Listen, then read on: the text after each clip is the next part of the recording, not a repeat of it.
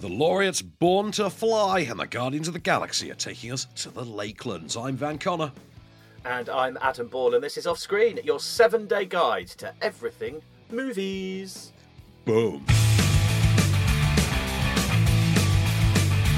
Groovy. Hello, and welcome back to the podcast. Uh, we've got four brand new movies to talk about tonight that Van has seen. Of course, I haven't. So uh, we're going to start with Born to Fly. I'm going to start by just telling you, Van, a bit of research on this. Um, Yep, yep, go on. and I could find uh, one main quote that was repeated a few times, and it says, Chinese Top Gun Maverick, a load of trash. I mean, the first half of that is right. Chinese Top Gun Maverick. Um, load of trash? Hmm. I could arguably, maybe, but you know what? Enjoyable trash, good trash. You got to remember. Okay, first of all, this is a Chinese-made, uh, you know, a movie, a Chinese blockbuster. It is a directorial. It's a, a first-time feature for writer-director. Uh, I think it's uh, Zhao Shi Lu. So first time feature as well. You wouldn't tell to look at it. Couldn't find much on this this writer director. I bet they have an advertising or visual effects background though, given what, what I've seen here, because this looks sexy as hell. Right. So it largely follows. Uh, follow, largely follows a single young sort of maverick type character. Maverick being the per, the name, not the ar- archetype. You know what I mean? The Tom Cruise character in Top Gun, uh, named Yeah. uh, Lee Yu and he you know, gets to join the new uh, elite test pilot academy program that's effectively their version of Top Gun, specifically for test pilots. And this is all done within the within the sort of uh, the auspices of uh, you know the, the Chinese technological push to upgrade their defense forces. They want fifth generation fighters so that they can go toe to toe with the world and take on the foreign powers that keep trespassing across their borders. It's a, it's a very specific point of view. You know what I mean? I yeah, I do understand that part of it. I mean, one Yeah. thing I'm already uh, uh, that I think is a bit of a shame. Why don't they ever make the female, the pilot, a female? Right. But first of all, there are basically naff all female characters in this movie. Right. Uh, let me get to what's good about it first. Let me get to what's good about it. So first of all, this is two hours and seven minutes long, sir. And it does not waste a moment of that screen time. If there's five seconds going spare in this, you bet your ass they have crammed in another dogfighting sequence, another great bout of aerial acro- you know, acrobatics, everything in there. This this is this is enough. This is enough to actually bring Don Simpson back from the dead. This movie, it's insane, and it really does want nothing more than to simply be Chinese Top Gun, and that's fine because it's kind of plotless in that way that the original Top Gun is. You know, like Top Gun Maverick has sort of a ticking clock. We've got to get to the end, get to the mission, save the world. But obviously, Top Yeah. Gun didn't really have that. There's not really a plot to the first Top Gun. This is kind of like that. It's pretty plotless, but there's loads of like little mini character stories here and there, like the first Top Gun. It works. It, it's slick. It's stylish. It's cool. It's got that same kind of soundtrack. This is basically like a PlayStation generation Top Gun. Is, is the best way the best way I can describe it. It's awesome. Having said that, it's about nothing. I mean, it it may as well be a, a, a soft drink commercial at times. You know what I mean? Like you, it, literally, it, it's a diet soda of a movie. It's awesome soda, but it's got no added sugar. You know what I mean? There's there's, there's nothing in. There's, it's all chemicals. It's all formless in here. You know what I mean? It's there's there's not an awful lot going for it. As you say about the female characters, there are naff all female characters because that's just the mentality of this kind of a movie. It's very steeped in its jingoism, in that same kind of rah rah way that sort of Top Gun was, and you know, Top Gun Maverick kind of amusingly less so in a strange way. But uh, this has that same kind of jingoism going for it, and I, uh, I I I went along for the ride with it. Like I say, it's. It's it's crap. It's trash. You know what I mean? You, you said it yourself. It's trash, but it's enjoyable trash, and it's big IMAX scale. You know, let's let's blow some stuff up, kind of trash. So I'm down for that. It's a good time.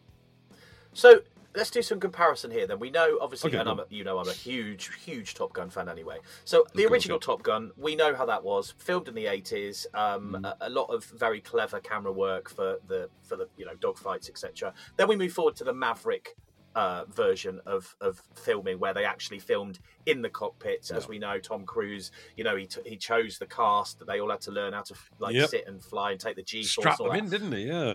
Whereabouts does this fall between the two of those? Are we talking real cockpit action, or are we talking it's a lot of action, but it, there's not a lot of it coming from the cockpit? No, I, I, now, having not uh, got the, a concrete answer on this myself, and just just having watched the film, I did find myself sort of flipping back and forth on it. How were they actually doing it?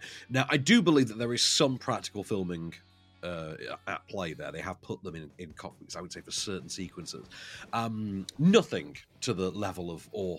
You know, awe that we had from Maverick though, because they they looked like nothing else we'd ever seen. Those those sequences. Um, Yeah. I will also. I mean, this has some practical filming, but there are some clear sequences where they have been the, the sort of the, the the landscape behind them has been comped in, has been digitally comped in, Right. and the planes themselves could just be uh, CG. Like there's there's a lot to that, but you don't particularly feel it. It's not that there's never a, a noticeably bad effect that takes you out and be like, oh god, no, that that's ruined the reality of that for me. There's nothing like that. Uh, you do find yourself quite immersed in it. It's worth noting, right? There is there is some aerial stuff in here. Like I said to you before we start recording, you, the Top Gun boy in you is going to go nuts for this movie. Yeah, I mean, it is like just a subtitled Top Gun kind of Maverick kind of side piece. But there is stuff here like you've never seen before. Like there, there is a, there is a lot to the aerial sequences in this movie that just made me sit back and go, "Wow, I've never never seen anything like that." And it, it ju- does genuinely dazzle. There's some stuff with there's some stuff with sonic booms in flight sequences that I thought was really well done as well. Some of the aerial sequences in here, I, if I was going to give it a comparison as well, I'll also add the movie Stealth to that list from 2005, 2006 Stealth because that had Yeah. some awesome aerial stuff. Like until Top Gun Maverick, that was kind of the last great aerial, you know, combat movie. This, I would say, this is more in line with something like Stealth than it is Top Gun Maverick. But like I say, it, it's it's a, it's a ride. It's a trashy, fun, enjoyable ride. Its its heart is in the right place. It's think it, it, it's it's serving the mother country. You know, it's uh, it's it's doing its job. It's arguably a, little- arguably you know a little bit more righteous in its self worth than, for instance, a Michael Bay movie. And I say that as a Michael Bay fan. Um, yeah, I mean, if you can get past the subtitle barrier in your case, you're going to rock out to this. Uh, let's just quickly, because you know I'm a plane geek here. Let's just quickly talk about the planes, uh, and you might not. Yeah. know the answer to this because you aren't a plane geek, as far as I'm aware. Obviously, No. Top Gun, it was the Tomcat. What are they using in this? What is their future fifth generation battle plane? I'm not sure if it's not an entirely original construct they've come up with for the movie because I've never seen a plane quite like it. It- Oh, it- that excites me more. Yeah, it's a very distinctive looking stealth fighter that they have. And I, I've not seen anything quite like it before. It has like missiles that pop out, of all the cool little spots on it. Really cool. Um, like I say, it's called Born to Fly. Uh, it's in it's on limited theatrical from today. Uh, now, if Guardians of the Galaxy is sold out this weekend, because everyone's going to see Guardians, whether I say it's good or bad, it doesn't matter. It doesn't matter if anyone says it's good or bad. People can go and see Guardians regardless.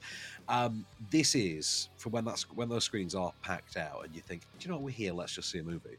Go and see this one. And like I say, it's a ride, especially if you like Top Gun Maverick. Definitely go and see this one. Well, there you go. Born to Fly, if you want to go and see it. Uh, we are going to be reviewing Guardians of the Galaxy Volume 3 in a bit, but next we're going to look at the movie called Lakelands, which is out in cinemas from today, and uh, we'll see what Van thought of that next. Stay where you are.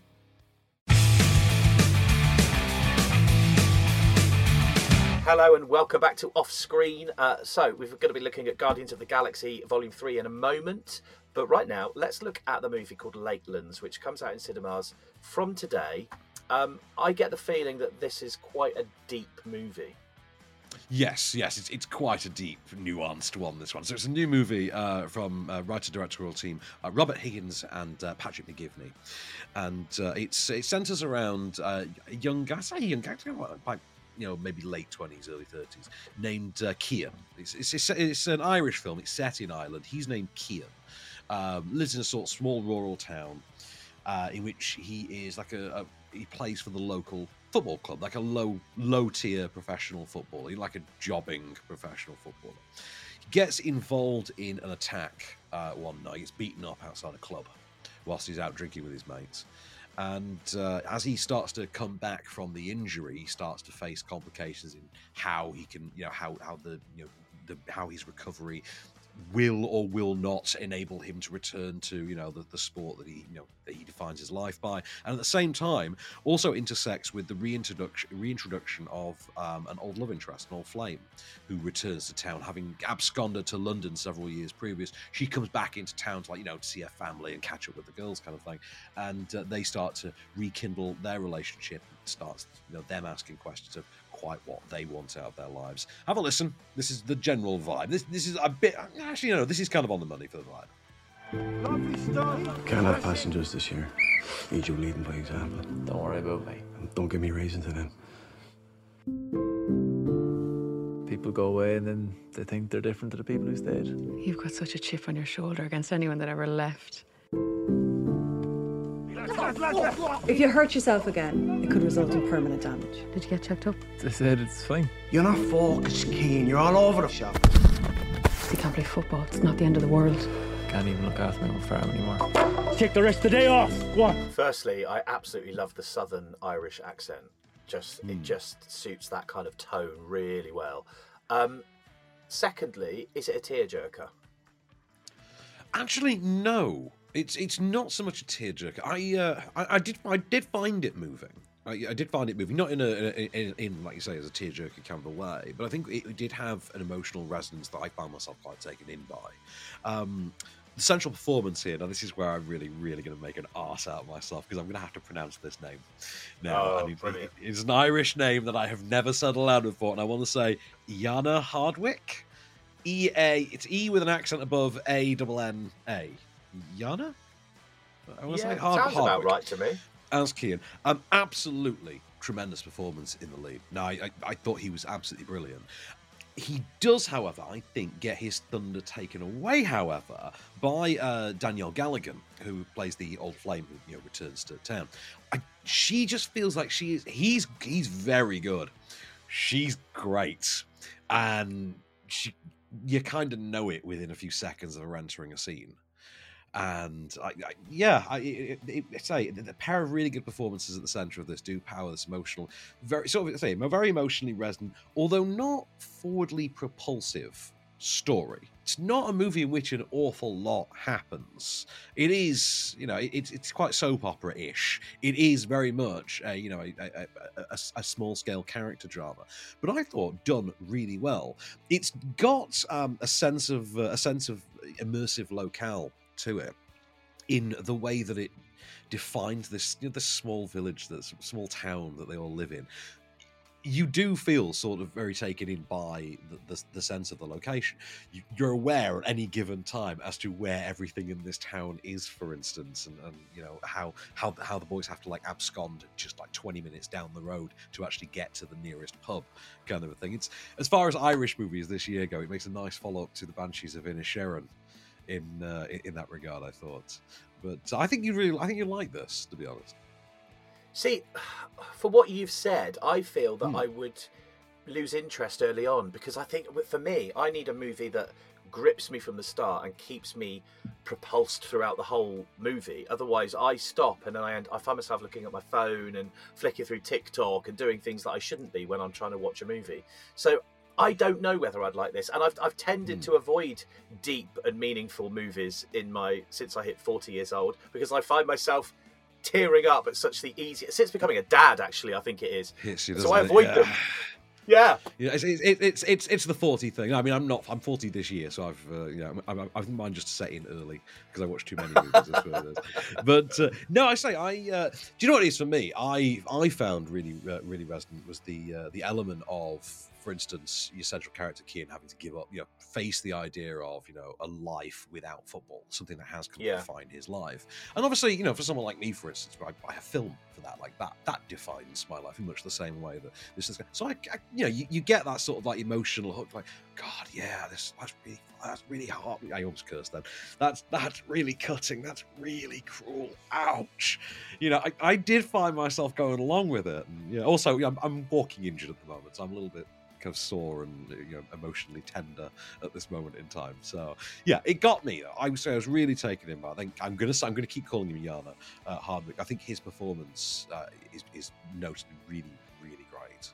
But uh, Danielle Galligan, MVP for me. I think she owns it. I would keep an eye on her. I really would. How um how long is it? Did you find yourself looking at your watch at all?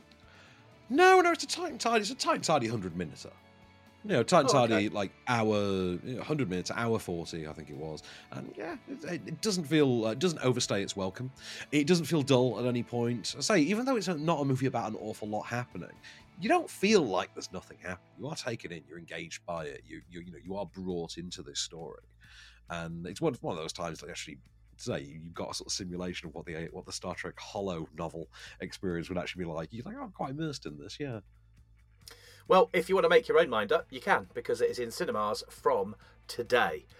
Right then, it's the big one next. Well, as far as I know, it's the big one next. Guardians of the Galaxy Volume 3. Van went to the big screening, had a lot of fun from seeing it his socials, and we'll talk all about that and what he thought of the movie in just a minute. So stay right where you are. Now it's time for a segment we like to call Off Screen Pays the Bills. Hey, Adam. Hey, Van, what's going on? Ain't nothing going on but the rent. You know how it is. Oh, to which end, it gives me great pleasure to thank our sponsors for this week at NordVPN. If you've never used a VPN, it's kind of essential. It's one of, the, one of those essential things in my uh, my digital toolbox as I go through life. A program you run on your device that uh, adds a layer of uh, extra security to your location data and also protects you from you know scams and phishing and stuff like that. Now, NordVPN, one of the biggest on the planet. I use NordVPN uh, myself. I use it because obviously you can change your location data and things. I use it for streaming platforms more than anything. When I have to uh, access stuff that's on, on Paramount Plus in the US but not in the UK, I subscribe in the UK. I switch my location. Whole bunch of things. But it's so easy to use. You can literally you can connect with one click, or you can you can have set up like an auto connection where it just connects automatically for you. They're based in 60 countries, so you're you can scatter yourself all over the globe. Uh, it's the fastest VPN on the market, and it's on every major platform. So Windows users, Android users, iOS, Mac OS, Linux. Apparently, even Android TV. I don't have an Android TV. I'm more of a Roku guy, but uh, apparently they're on Android TV as well. And so say you can access you know streaming platforms from around the world, extra security, complete anonymity. You can give them a try over at nordvpn.com slash off screen. That's nordvpn.com slash off screen. And from there, you may surf the web in complete security.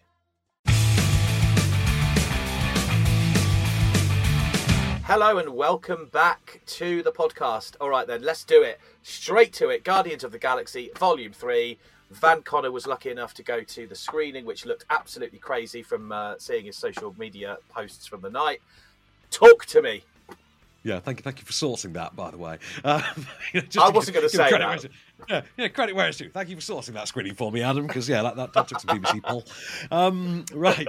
Uh, so yes, Guardians of the Galaxy Volume Three, um, which is the say third one, obviously, of the Guardians of the Galaxy movies, the trilogy closer for this series. The Guardians have appeared in other forms. There is a canonical uh, Christmas special that we had just this past season that was the Guardians of the Galaxy uh, holiday special. I believe the animated shorts I Am Groot are MCU uh, canon as well. And the Guardians, of course, also turned up in uh, the, the, the last two Avengers movies, Infinity War and Endgame, and uh, uh, what do you call it? The, the, the, the Thor one, the crap one. Thor, Love and Thunder, that was it. the Yeah. crap one.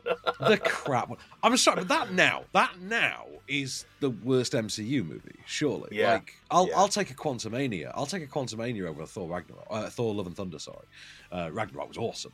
And Thor Love and Thunder is the movie that should have been like the best of all the MCU movies. It had everything going for it. Um, but yeah, give it up to uh, one Kiwi's vanity project. Eh? Anyway, so Guardians are back. Uh, this time around, the basic status quo is that the Guardians are based out of nowhere, which is the giant floating asteroid head of a celestial that they, they visit in this series sometimes. The Guardians now own that. That is now Guardians HQ. Uh, they are based there. Um, Peter Quill, aka Star Lord, Chris uh, Chris Pratt. Get my get my Chris's straight because we had Pine. When was Pine? Pine was in something recently, wasn't he? yeah, I do remember Yeah. you talking about Chris Pine. What was Which it? we Was talked about. Oh, he, he, done, he Dungeons and Dragons was Pine. That was it. That was it. Pine did Dungeons and Dragons. Pratt does Guardians of the Galaxy. Yes. Okay. So, oh, and, and That sounds like a film in itself. and, and and Pratt was also Mario, obviously, as well recently. So, uh, Star Lord, Chris Pratt's character, he's now kind of down the dumps. He's all miserable and depressed because the love of his life is out there and doesn't remember who he is. She's got complete amnesia, so- she might as well, you know, just have forgotten he ex- she, might as well be dead to him, effectively. Um, everyone he ever has ever loved has gone, as he sees it. What has he got to live for? So, of course, this kind of mopey, uh, mopey sensibility then kicks him into high gear when there is an attack on the Guardians HQ by the gold villains from the last movie, Elizabeth the, uh, Elizabeth Debicki's uh, genetically engineered race, uh, in which Rocket Raccoon is mortally wounded. He is going to die.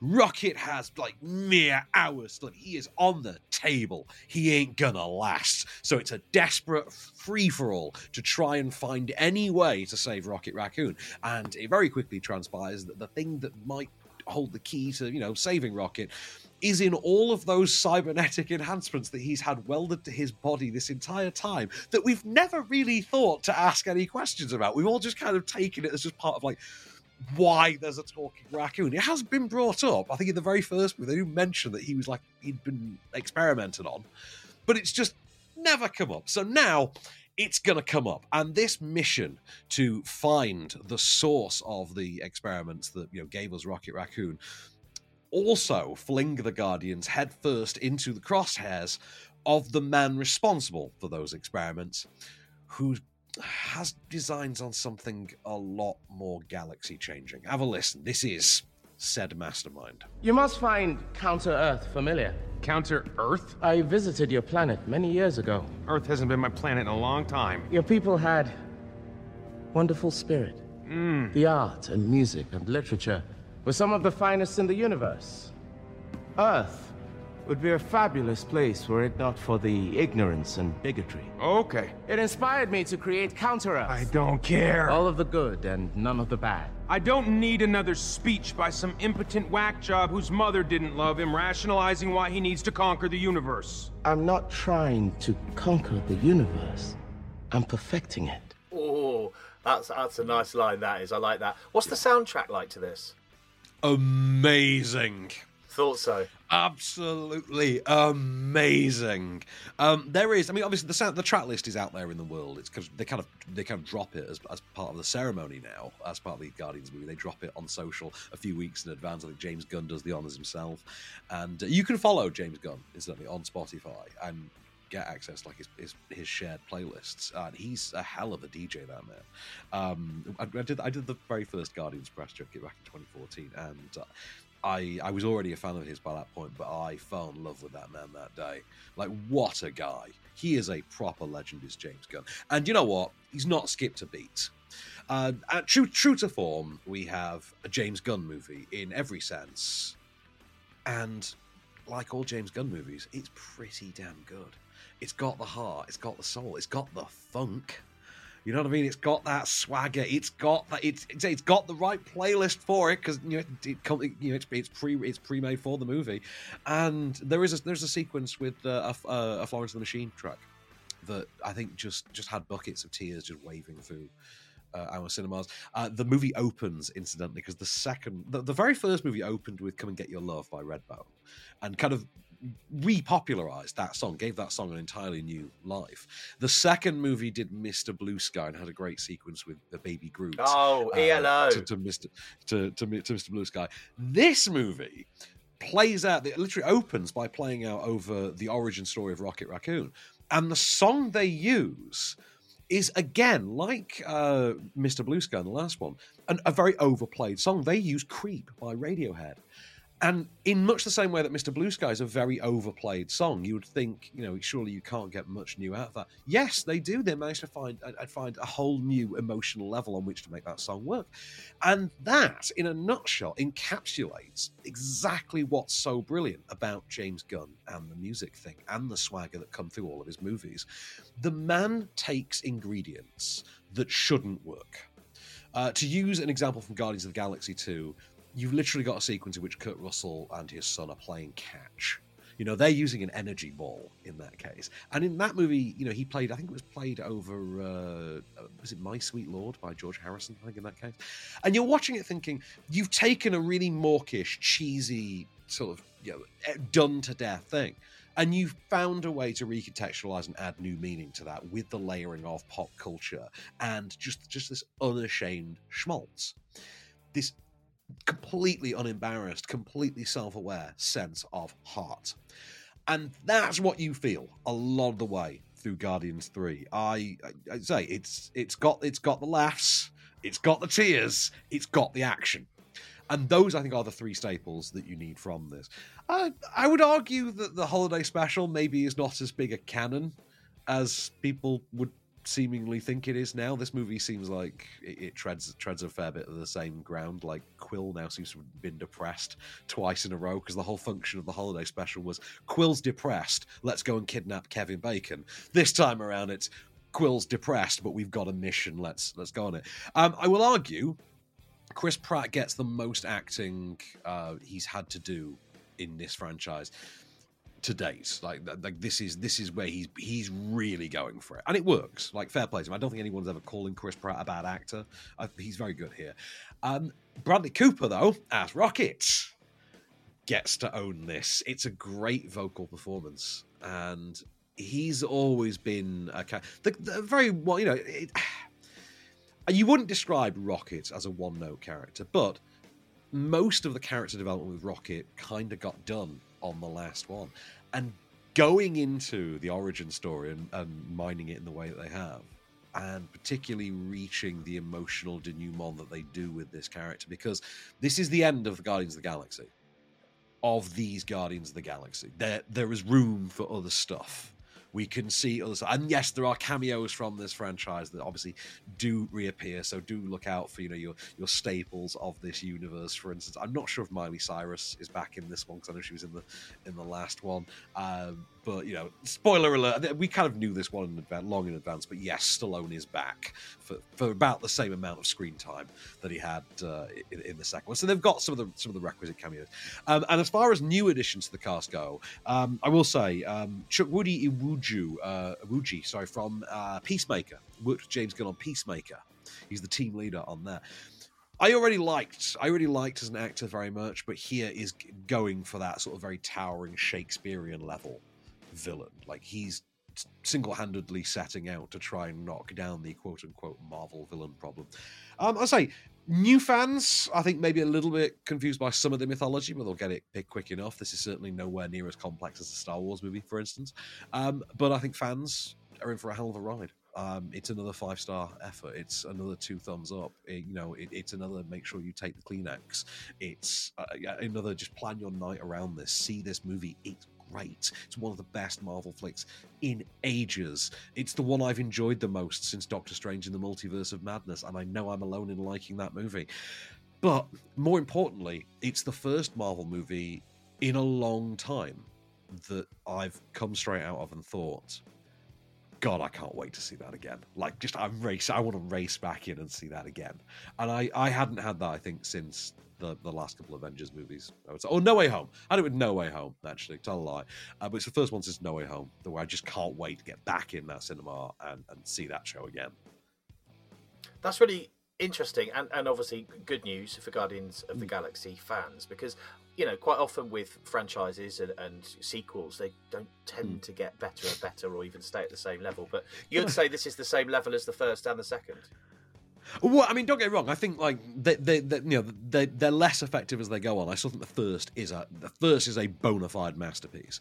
The second is a really, really good sequel. Still a five star movie, but not as good as the first. And this, I'd say, is the same again. Where it's it's, it's not as good as the second, but they're all great movies. I think the the real treat here is is is watching James Gunn's continued evolution as this sort of very singular pop culture auteur.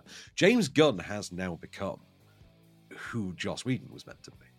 That's the really interesting part of it. James Gunn has has taken he's he's fulfilled the Whedon prophecy. He is the chosen one, it seems. Uh, I also want to point out as well, we saw this in IMAX and they had some specially filmed uh, intro with Chris Pratt and Karen Gillan for this. And it was you know, hey, you've seen this in IMAX, that's so great. You know, sit back, relax, enjoy. They didn't show that intro in IMAX. They showed it in the center of the screen. In this, it- yeah, No. it's what, what, you had one job. You had it's, it's like warning sign out of order. You know, it's, it's, it's, it's you had one job. You know what I mean? Oh But- no! That's like being on an aeroplane and only be allowing your window shutters to be open when you're on the ground. Exactly that, isn't it? Yeah, exactly that. Yeah. So it's it's like yeah, it's, it's like when yeah, I just that that really blew my mind. But but you know what? It, it didn't take away from just a really bloody great trilogy closer. And you know what? There is now an argument when someone says what is the most consistent and brilliant movie trilogy. There is now a real argument you can actually get away with being a smart ass and saying Guardians of the Galaxy. In the same way that for years you could do it with Toy Story until they went and made the fourth one that kind of ruined it for that.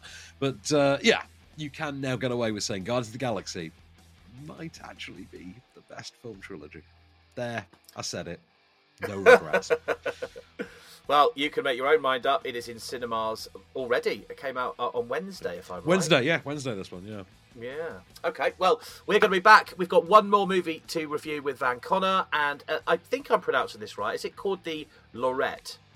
The laureate, the laureate, po- like poet laureate, laureate. Oh, it's spelt differently to that though.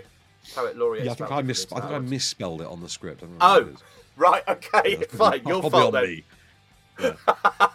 All right. Well, we'll talk about the laureate in uh, just a moment. So stay right where you are.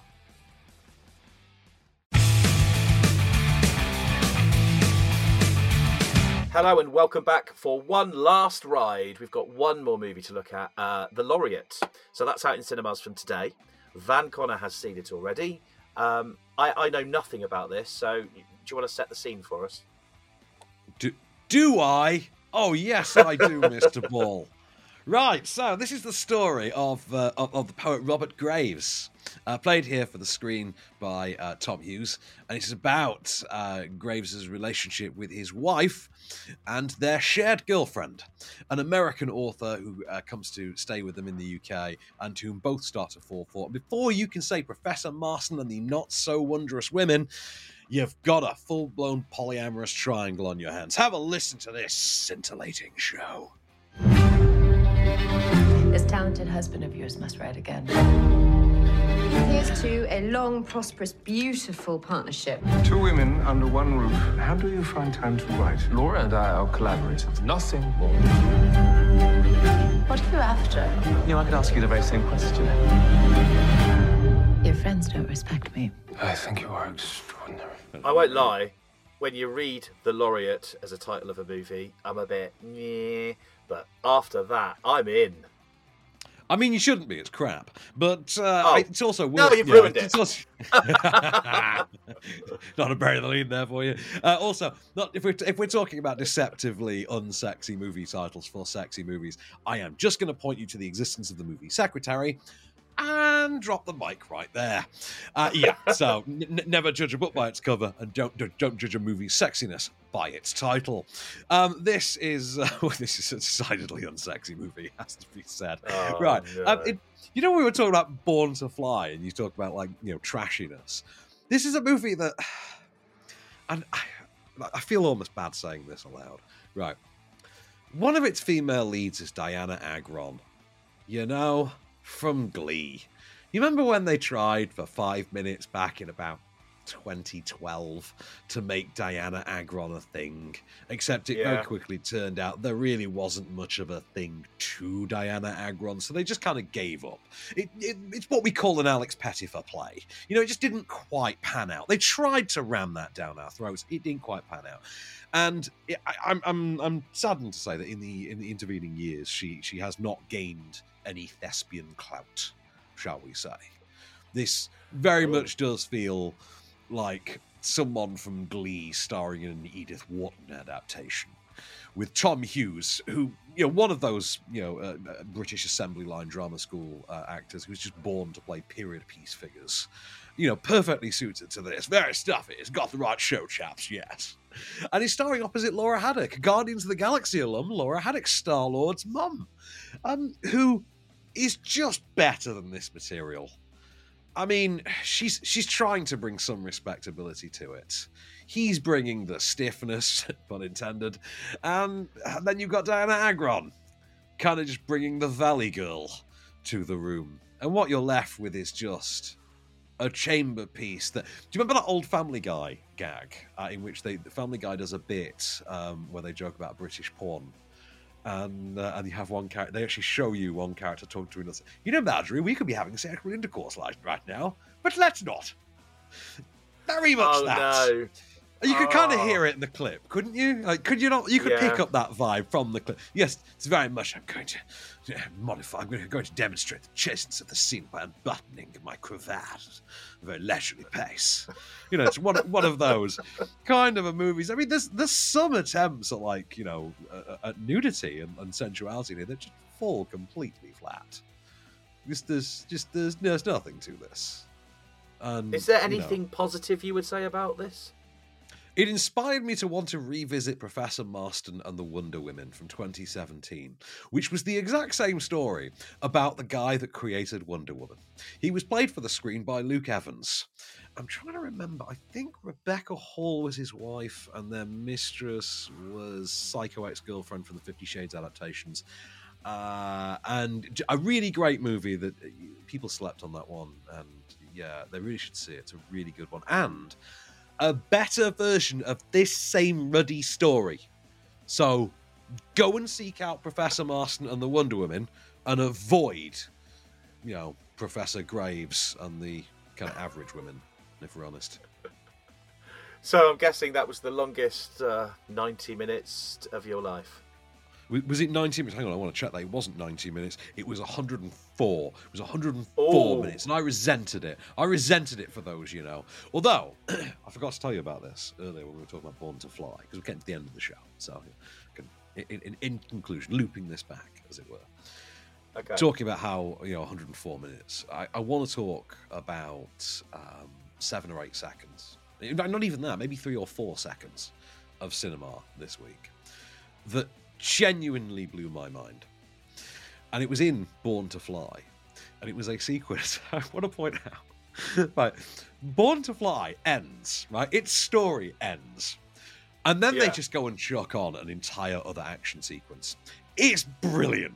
For no reason. they just bolt on us. Do you know what? We've we've got more screen time. Chuck another action sequence in, and they do. Like it ends, and they just have another action. Like, do, do you want a cherry on top? Do you want to do dessert? We're not doing post credits. Just have another action sequence, and they do. Like a full ten minute long action sequence. Completely meaningless.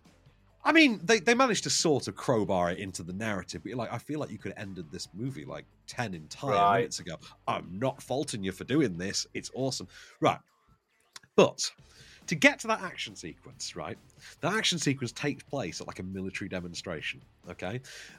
And the previous scene is on an is on an airbase, right? Now, conventional wisdom and logic would tell you, right, that to get from that airbase to that military demonstration, we as the audience would be presented with a simple transition, a single cut, one might say. Maybe, if you wanted to be flashy, some kind of a swipe. You know, or something like that. Oh no, not Born to Fly, my friend. No, no, not at all. Born to Fly dedicates, I'm gonna guess, maybe three to four seconds, right, of its screen time. Instead of simply transitioning, cutting between scenes. No, no.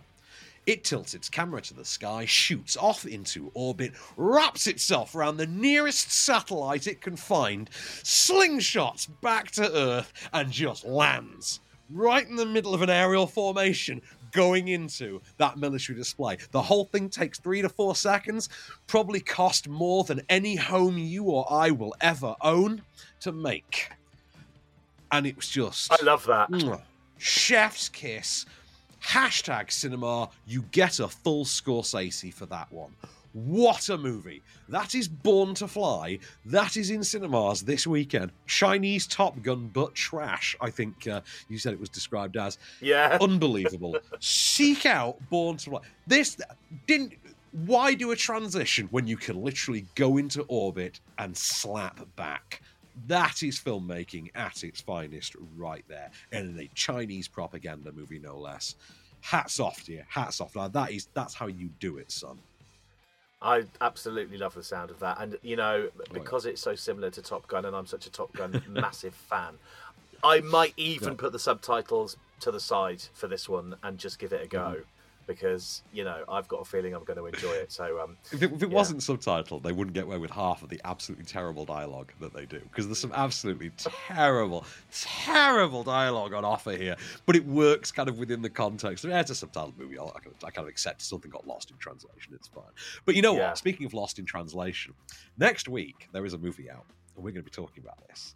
It's called Love Again, Okay. and it stars uh, Priyanka Chopra Jonas. But uh, and Sam Heughan, I believe as well from uh, Outlander, aka my mum's favourite show ever. I think uh, it's it's it's very much smut for the mums. That one, I think, like a time travel romance thing. Outlander. Uh, but you again stars the hunk from that show. Sam, uh, you again, love again. Sorry, stars the hunk from that show. Sam Heughan. Um, and they are not the big star appeal, though. The big star appeal is none other than Celine Dion, who's playing a fictionalized version of herself in what looks like a spectacularly trashy rom com. I've seen clips of her acting. She is terrible. I can't wait, sir. This is going to be awesome. oh my god, this is going to be like Ed Sheeran in Game of Thrones all over again. Oh, yeah. Um, Oh, I'll yeah. Look, I'll look. I'll look forward to hearing what you say about that next week. Um, we're also going to look at brainwashed sex camera power. Now, what is that about? This is, I believe, this is a documentary about exploitation in the industry. Um, I wanted Right. to see this at LFF uh, last year, but I, I, I think there's a schedule clash, which always seems to bloody happen with me in the LFF. Uh, it's the thing, you can't cover festivals and be a week of release critic. It's impossible. Um, anyway, but yeah, so I was robbed of seeing this. I've really been looking forward to it. Uh, Curzon have got one out next week, Plan 75 as well. The fact that it is a Curzon movie always tells you good things. Um, uh, Cine Asia, Trinity uh, label, uh, who are handling uh, Born to Fly, releasing Born to Fly this week, are also back next week with, uh, I believe this one's a Chinese drama called A Light Never Goes Out.